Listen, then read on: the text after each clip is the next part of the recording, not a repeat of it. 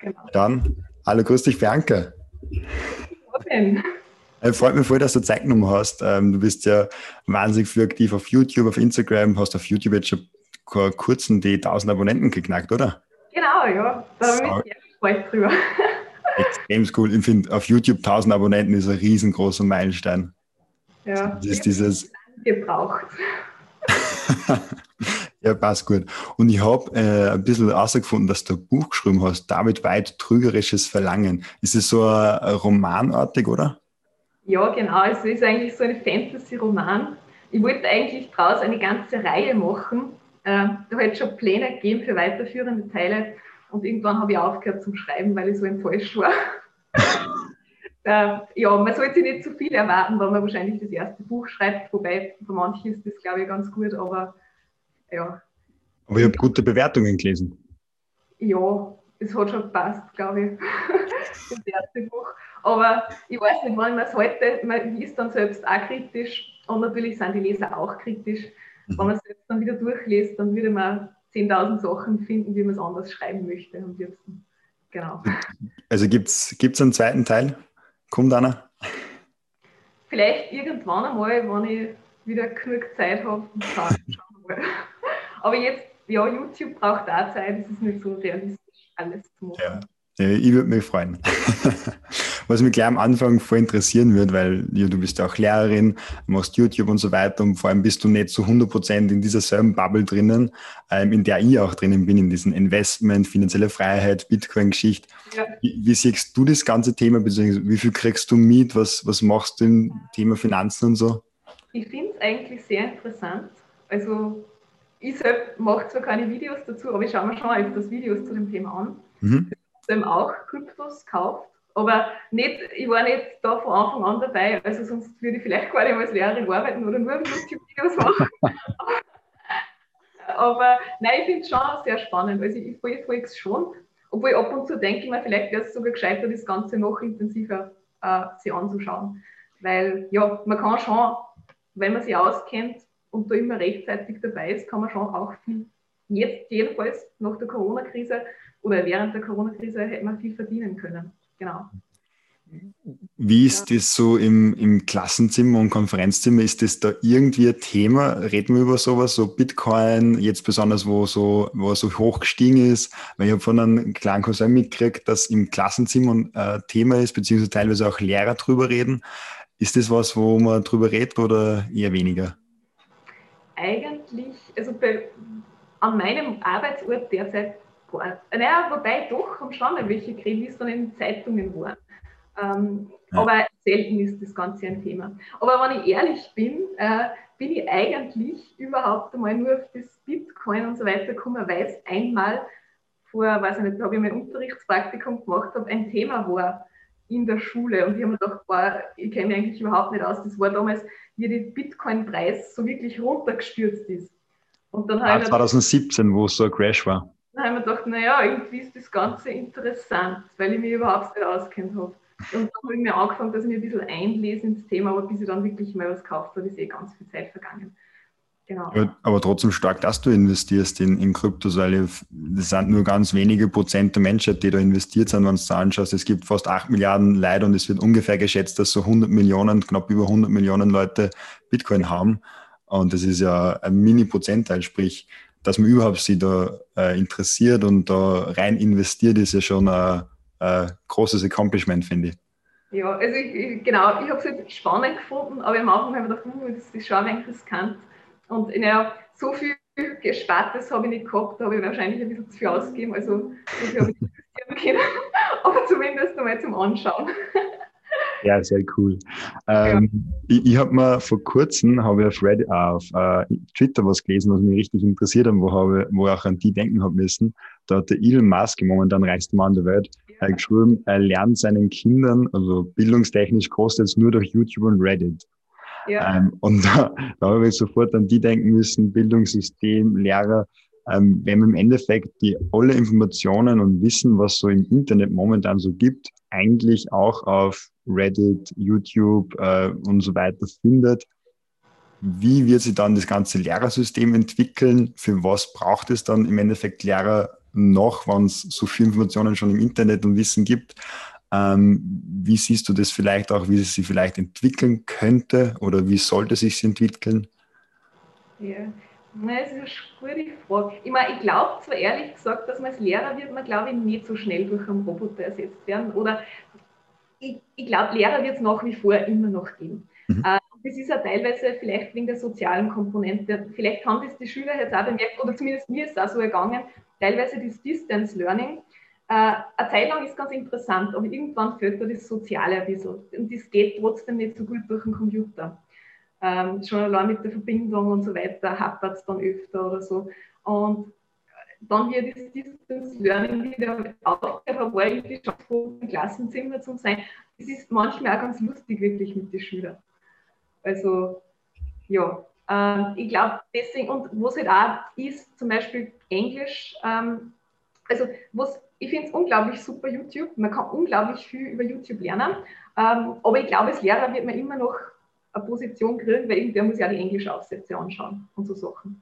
Und das Absolut. Direkt praktisch.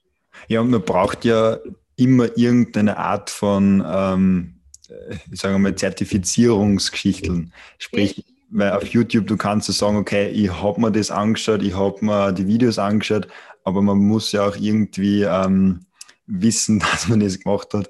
Und es ist ja gut, dass man äh, jungen äh, Kindern und, und auch Jugendlichen was beibringt und dass die sie weiterbilden.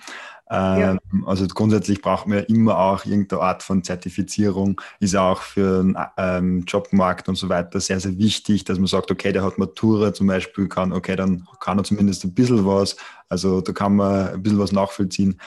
Ähm, was ich voll interessant finde, ähm, wo ich mit äh, kleinen Cousins ein bisschen schon drüber geredet habe, die halt auch in, in der Schule sind, ähm, die haben das teilweise sehr cool gefunden, dass sie von daheim aus Sachen machen können, sind aber ein großer Fan davon, dass zumindest auch zweimal in der Woche in die Schule kommen. Und da ist mir so die Idee gekommen, warum macht man nicht, okay, sagen, zwei Tage in der Woche auf jeden Fall in der Schule, wo man sagt, da kann man vielleicht so Soft Skills mehr lernen, Touren miteinander, Präsentationen lernen, Reden miteinander lernen, ähm, sozial sein und so weiter. Und der Rest der Woche vielleicht, dass man einfach mehr Freiheiten einräumt, früher den Kindern lernt, dass selbstständig sich Sachen beibringen und solche Sachen. Nein, ich finde das total gut, eigentlich, wie die das gesagt haben. Und was ich mir vorstellen könnte, ist zum Beispiel, dass das in höheren Schulen noch besser funktioniert als teilweise in Unterstufen oder da, wo ich bin, also jetzt heißt Mittelschule, ähm, weil, was halt schon teilweise ist, erstens mal brauchst du meistens auch eine Betreuung für die Kinder, wenn sie noch kleiner sind. Also das geht halt dann auch nicht schwer, wenn die Eltern arbeiten, ist halt oft ein Problem. Und äh, ja, es kommt halt darauf an, es hat halt auch nicht jeder dieselben Voraussetzungen, ähm, familiär gesehen. Du brauchst, was ist denn, wenn du zum Beispiel sieben Kinder hast und du wohnst in einer Wohnung? Also so, solche Fälle gibt es halt auch. Und da hast du dann ein Problem auch mit der Internetverbindung und so weiter. Oder allgemein, wenn es vielleicht zu Hause gerade ein bisschen instabil ist, das Ganze, dann ist die Schule für die Kinder gut. Ähm, aber eben, ich glaube, für ganz viel wäre so eine Mischform super und gerade in höheren Schulen fände ich das total super. Ich finde es auch jetzt, also ähm, wir haben jetzt so einen Schichtbetrieb, also schauen wir mal, nach Ostern sollte zumindest in Oberösterreich weitergeführt werden, schauen wir mal, ob es dann so sein wird. Ähm, aber ich finde es eigentlich dann ganz gut, dass manchmal der Freitag äh, so ein Online-Tag ist. Ähm, es ist auch gut, dass man dann als Lehrer beim Schichtbetrieb was aufholt, aber ich kann mir vorstellen, dass das für die Kinder auch gar nicht so schlecht ist, weil du hast ja dann trotzdem auch viel Hausübungen und Sachen zu machen und ja, ich meine, es wäre besser, wenn die Schüler, sage ich mal, vier Tage in der Woche in der Schule wären und nicht zwei und vielleicht einen Tag zu Hause, aber... Wie ist die Verbindung zu den Schülern? Also kriegt man die schwerer, also wenn die halt dann nicht so viel da sind, kann man es irgendwie schwerer abholen, wie ist das mit Hausaufgaben und so weiter, ich meine, es ist immer ein schwieriges Thema, Hausaufgaben und dass die Schüler das machen, aber ist das irgendwie schlechter oder besser geworden in der Zeit jetzt? Es kommt dann wahrscheinlich immer auf die Einzelfälle drauf an und vielleicht auch von Schule zu Schule unterschiedlich, was mir so aufgefallen ist, ist, ähm, umso länger die Schule zu war, umso schlechter ist die Einreich-Moral-Orden. Genau. Ähm, also gibt dann eher die Betreuungsoption in der Schule, aber natürlich muss man auch sagen, ja, wenn ein Lockdown ist und dann ist sowieso die Hälfte der Schule wieder also die Hälfte der Schüler wieder in der Schule, nach ein paar Wochen dann ist das Ganze sowieso nicht sinnvoll, weil da muss das Lehrer auch wieder in der Schule sein und offline und online äh, unterrichten ist dann, dann schon ein bisschen anstrengend. Was ich immer voll schwierig vorstelle, ist dieses ständige, okay, jetzt sind wir ganz in der Schule, Schichtbetrieb gar nicht mehr, immer wieder hin und her, hat ja viel Wechsel gegeben auch. Ja. In der Schule auch immer wieder, das ist ja auch herausfordernd, wenn du immer wieder umstellen musst und das jetzt schon über ein Jahr mehr oder weniger, wo es so hin und her geht. Genau, das ist auf jeden Fall, und ich glaube für die Schüler ist es auch wirklich schwierig, also wo es jetzt zum Beispiel auch ist, ich meine die Schüler müssen auch jeden, also die sind ja jetzt nur zwei Tage in der Schule und die müssen immer extrem viel Schulzeug auch hin und her tragen, das muss man ja auch sagen, weil sie machen ja dann auch zu Hause dann die ganzen Bücher zum Teil. Und es ist halt dann immer die Frage, man kann zwar schon sagen, ja, aber das kommt eh alles online machen. Die Realität ist aber, dass viele nur mit einem Smartphone ausgestattet sind und mit einem Smartphone allein bringen natürlich schon ein bisschen schwer. Dann ist es zumindest gut, wenn ich noch irgendwo durch habe oder so. Aber das ist ja halt wieder so viel Gepäck zum Hin- und Hertragen. Also es ist eine ideale Option, gibt es wahrscheinlich sowieso nicht. Aber ja. Das auf jeden Fall nicht. Ähm, was ich, mein Klassenkollege von mir in der H T L hat ein Projekt vorantrieben, ein Lehrerbewertungssystem. Es gibt ja mittlerweile schon mehrere und bessere und er hat das eigentlich nur als Nebenprojekt gemacht und wieder fallen lassen. Aber dadurch bin ich ein bisschen auf dieses Ding draufgekommen und mir jetzt vor kurzem, so ich glaube vor ich glaube einem Monat oder so, hat mir wieder wer darauf angesprochen, Lehrerbewertungssystem, da war es irgendwie in den Nachrichten oder so. Was ja. Du davon, beziehungsweise wie, wie ja. kann man damit umgehen? Wenn ich ehrlich bin, ich, find, ich bin da dagegen, muss ich ganz ehrlich sagen. Also was ich gut finde, ist zum Beispiel ähm, so Bewertungssysteme innerhalb der Schule zum Beispiel, also so betriebsintern, also dass auch die Schüler, die Lehrer bewerten, es wird zum Teil eh durchgeführt.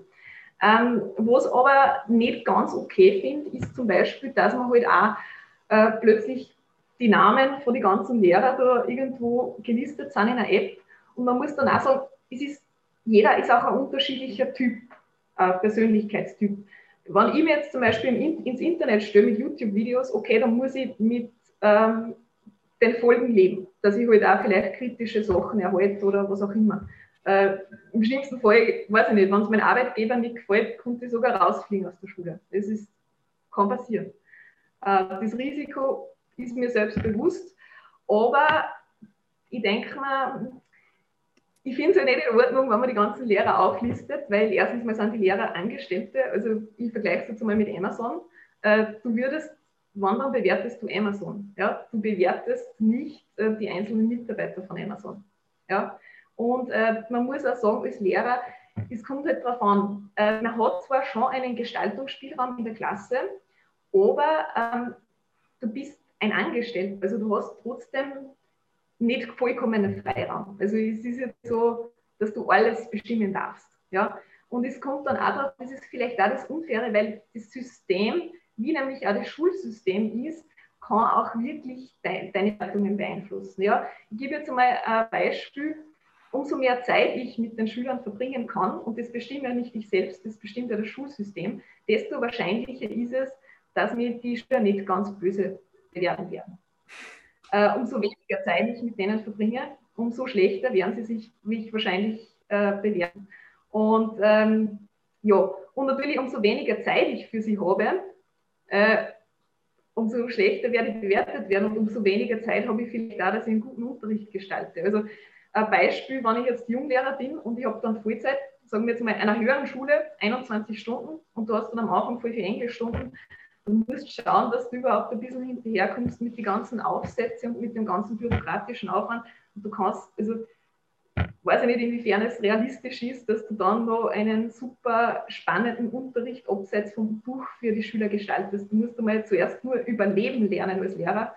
Und ähm, es, ist, es kommt dann auch darauf an, weil was nämlich auch ein bisschen unfair ist, ist halt auch das, du bist zum Teil, du hast ja keine, du hast ja freie Zeiteinteilung.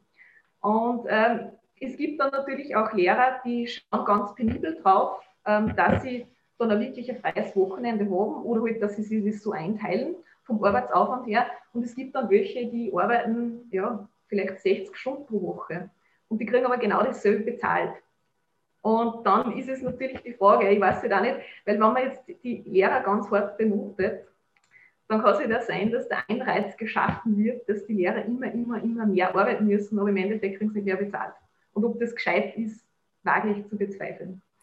Und okay, also, das so natürlich, wenn ich das Schulsystem, Entschuldigung, wenn ich das Schulsystem irgendwie umstelle, plötzlich muss ein Lehrer wieder mehr Stunden machen oder es ist irgendein Benotungssystem, das umgestellt wird, plötzlich muss viel mehr Zeit wieder investieren und davon sieht der Schüler nicht wirklich was. Also vielleicht ein Drittel von den Aufgaben, wann überhaupt sieht der Schüler.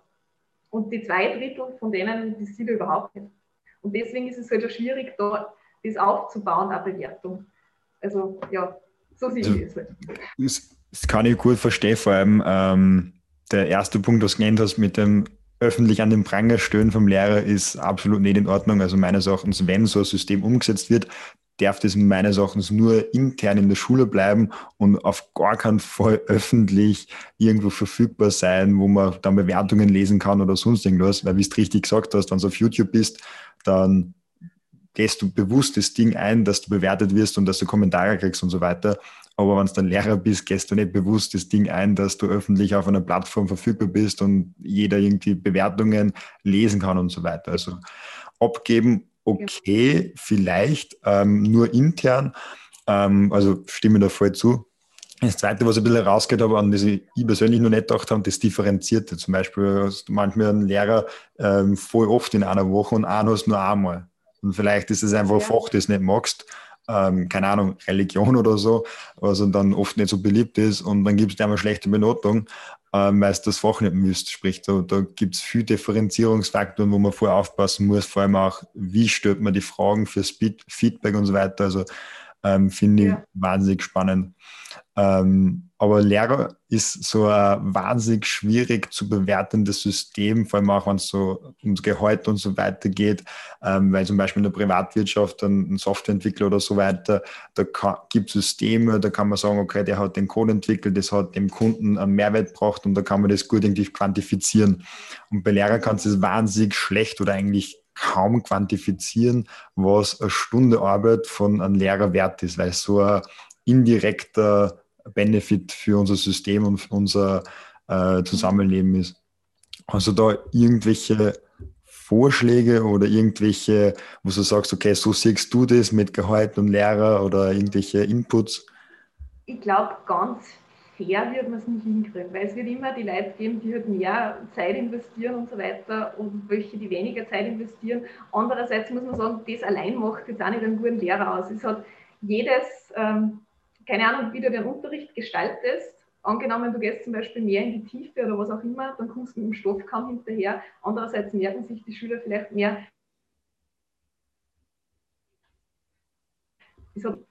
Und man wird es wahrscheinlich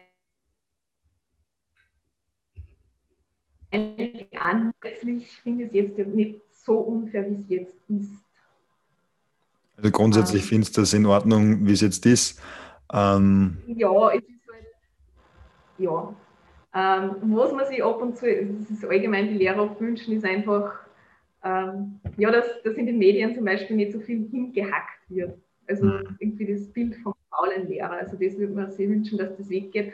Und äh, was jetzt schon auch zum Beispiel der Fall ist, und ich glaube, dass das mitunter auch ein Grund ist, warum es immer mehr Frauen in den Beruf gibt und immer weniger Männer, das ist einfach das, dass man immer die Ausbildungszeit immer weiter nach oben schraubt äh, und das Gehalt dementsprechend nicht angepasst wird. Also ähm, es kommt jetzt darauf an, was man macht, aber wenn ich so vergleiche mit Leuten, die jetzt nicht, also es, es kommt darauf an, ähm, man verdient jetzt ganz okay als Lehrer, aber die Welt ist es auch nicht dafür, dass du sieben Jahre nach der Matura in Ausbildung stehen, soll, stehen solltest. Ja. Mhm. Mittlerweile zumindest. Ob das dann wirklich umsetzbar ist, ist halt die Frage. Aber da kann ich fast schon Medizin studieren. Ja. Oder Jus-Studium hat acht Semester Mindeststudienzeit und das wäre. Und ja. Studium sind wir jetzt bei fünfeinhalb Jahren. Ja, das ist, das ist enorm, ja. Und das ist das eine Ding halt, Lehrer sind enorm wichtig, auch Kindergärtner und so weiter, weil es die, die, die Bildung von ja. jungen Leuten, die, die Bildung auch von Charakter, von Wissen und von, von einfach Informationen im Kopf so enorm wichtig ist und meines Erachtens komplett unbezahlt, unterbezahlt. Aber es ist ähm, irgendwie schwierig zu quantifizieren, weil es nicht so einen direkten Ding hat, aber ich gebe da voll recht, das ist, Bildung ist so wichtig. Es wird halt nie ganz fair sein, also das, das ist, glaube ich, unmöglich. Aber, ja, es ja. ist, das ist... Äh, ich finde, ich finde jetzt, wieso ist äh, grundsätzlich, dass du zum Beispiel einen Fächerzuschlag kriegst für Fächer, ähm, äh, wo es zum Beispiel viel Text zum Kontrollieren ist und so, das ist schon eigentlich fair, da hat man sich schon was dabei gedacht, mhm. grundsätzlich. Was mich zum, zum Schluss noch interessieren wird, ähm, nachdem du viel auf äh, Social Media unterwegs bist und so weiter, schaust du klassische oder Massenmedien, lest du normale Zeitungen, schaust du O R F oder sowas? Immer weniger. Und seit der Corona-Krise muss ich sagen, noch viel weniger, beziehungsweise denke ich mir dann oft, ich sollte sogar am besten nicht zu viel Standardmedien schauen, weil das regt mich dann öfters auf, muss ich ehrlich sagen. Also seit der Corona-Krise ganz extrem. Weil es einfach teilweise das, was man dort hört, im Staatsfernsehen zum Teil, ganz was anderes ist zu dem, was man in den Alternativmedien sieht. Und irgendwie finde ich die Alternativmedien zum Teil, also vertrauenswürdiger mittlerweile, muss ich sagen. Ja. Also Absolut. Kommt natürlich drauf an, aber da gibt es jetzt so Einzelpersonen, die halt auch wirklich ihre Beiträge super recherchieren. Und ja. ja. Volle Zustimmung, ich schaue seit, ich glaube, zwei Jahren oder so eigentlich gar nichts mehr. Also Zeitung habe ich nie so wirklich gelesen. Ähm, ja. O R F habe ich eine Zeit lang viel geschaut ähm, ja. und seit zwei Jahren gar nicht mehr. Also vielleicht irgendwann ein interessantes ZIP zwei Interview ist, aber das ist so vielleicht alle zwei Monate, dass ich mir was anschaue. Ähm, wenn ja. ein Fußballspiel ist, drei normalen Fernseher auf, aber das ist auch sehr selten, schaue ich ganz, ganz wenig. Sprich, ich bin da voll bei dir. Ich mache, wenn ich Fernsehen will, drei YouTube auf. YouTube ist mein, ich schaue so viel YouTube. Ja. Genau, nein, aber ich finde, es gibt ja, Leute, die da super Sachen äh, zusammen. Und, und das Schöne auf Social Media ist ja, ähm, wenn du schlecht bist auf Social Media, dann schaut sie auch die Kanäle an. Weißt du, was ich meine? Es ist so, ähm, wenn sie beim O R F äh, Reporter irgendwie äh, raufbringt, und ich will jetzt gar nicht sagen, dass man sie irgendwie, keine Ahnung, äh, raufschleimt oder sonst irgendwas, aber halt, da kannst du mit Menschen reden und da kannst vielleicht, hast den Papa dort im Aufsichtsrat oder sonst irgendwas und da geht es. Rein theoretisch geht es. Ich sage nicht, dass das so ist. Aber ja. auf YouTube geht es nicht. Du, du kannst nicht mit irgendeinem, keine Ahnung, ganz extremes Beispiel, du kannst mit keinem schlafen, dass du dann äh, tausend YouTube-Abonnenten äh, oder sowas hast. Da musst du das wirklich verdienen und hart dran arbeiten und ein Following aufbauen und so weiter. Und ich glaube, dass auch... Ein bisschen unfair finde ich es jetzt. Ja, das ist einfach äh, da die zum Beispiel im Punkt der Corona-Krise wären einfach zum Beispiel auch Staatsmedien oder so weiter, die offiziellen Medien vom Algorithmus ganz einfach bevorzugt. Also das ist eigentlich ein unfairer Wettbewerb jetzt worden. Also das ist was, was mir jetzt nicht mehr ganz so gefällt. Also das, aber ja, trotzdem nur. Teilweise wird man angezeigt oder so. Kommt halt drauf an, welches Thema man hat. Also du meinst, da auf der YouTube-Startseite, da gibt es ja diesen auch den News-Balken, wo dann die ganzen oder... Naja, wenn du zum Beispiel jetzt eingibst, irgendwas mit Corona, dann kommt immer ganz oben auch die offiziellen Seiten. Das ist jetzt auch bei Google so. Und ich glaube, dass das halt zurückzuführen ist. Da hat es ja, ja mit Absprachen gegeben mit den Tech-Unternehmen und äh, mit, ja, mit der Politik. Dass ja. das ist, dass die halt bevorzugt werden. Das ist auch, ja, deswegen ist es ja. vielleicht nicht mehr ganz so. Ist absolut so, ähm, aber das Gute trotzdem daran ist, wann was wirklich enorm gut ist, was geteilt werden will, genau. ähm, das ist wie ein Lauffeuer und verbreitet sich trotzdem, ähm, aber logischerweise die, die großen Tech-Unternehmen müssen sich ja an Gesetze halten, die Politik kann das beeinflussen, es ist ja. viel besser geworden, aber das Problem ist noch nicht so hundert Prozent gelöst, absolut, ja. Weil, ich würde jetzt sagen, grundsätzlich muss man sagen, die offiziellen Medien haben eh wirklich gute Beiträge und interessante, also so ist es auch nicht, so ist es zwei Seiten, aber genau, ja. Und wichtig war es auch noch, dass dann die kritischen Sachen nicht einfach gelöscht werden, aber ja. Genau. Sind bei dir am Kanal schon YouTube, YouTube-Videos gelöscht worden? Nein, gelöscht worden ist noch nie irgendetwas, zum Beispiel, ich kann ja jetzt monetarisieren, mit tausend Abonnenten. Und da habe ich zum Beispiel gesehen, also wo jetzt so kritische Sachen sind, wie jetzt zum Beispiel die W H O, die tue ich mir schwer dann zu monetarisieren. Da gibt es so eine eingeschränkte Monetarisierung und das, das funktioniert praktisch so gut wie nicht. Ja, genau. Aber ist das, glaubst du? Ja, es ist halt so, das heißt, dann ist es für die Werbe, nicht für alle Werbetreibende so Art geeignet, weil wenn es etwas Kritisches ist oder was, wo man sagt, die bösen Verschwörungstheoretiker, dann äh, natürlich machen sie das nicht. Ja, ja voll, auf das wollte ich auch gerade raus. Ich glaube, dass das mehr auf den, ähm, die Unternehmen zurückzuführen ist, die Werbung schalten wollen und sie nicht mit solchen Themen identifizieren wollen und weniger mit äh, Politik. Nein, das macht schon ja. Sinn, genau. Ja. Ich habe ganz am Schluss, ähm, weil wir jetzt schon am Ende der Zeit sind, nur so ganz kurze Fragen für die, wo so, so, wo du mit ein, zwei Wörter antworten kannst. Du kannst natürlich auch gern mehr dazu sagen, wenn du mehr dazu sagen möchtest. Ähm, erste Frage, gibt es Aliens? Das kann, kann ich nicht sagen. Also das Universum ist riesengroß, vielleicht gibt es irgendwo Aliens, aber ob es grün sind, weiß ich nicht. Ski oder Snowboard? Äh, äh, Ski, wobei ich gerade erst jetzt angefangen habe zum Skifahren. Also Kinderpiste komme ich runter. Hund oder Katze? Äh, Katze. Katze. Okay.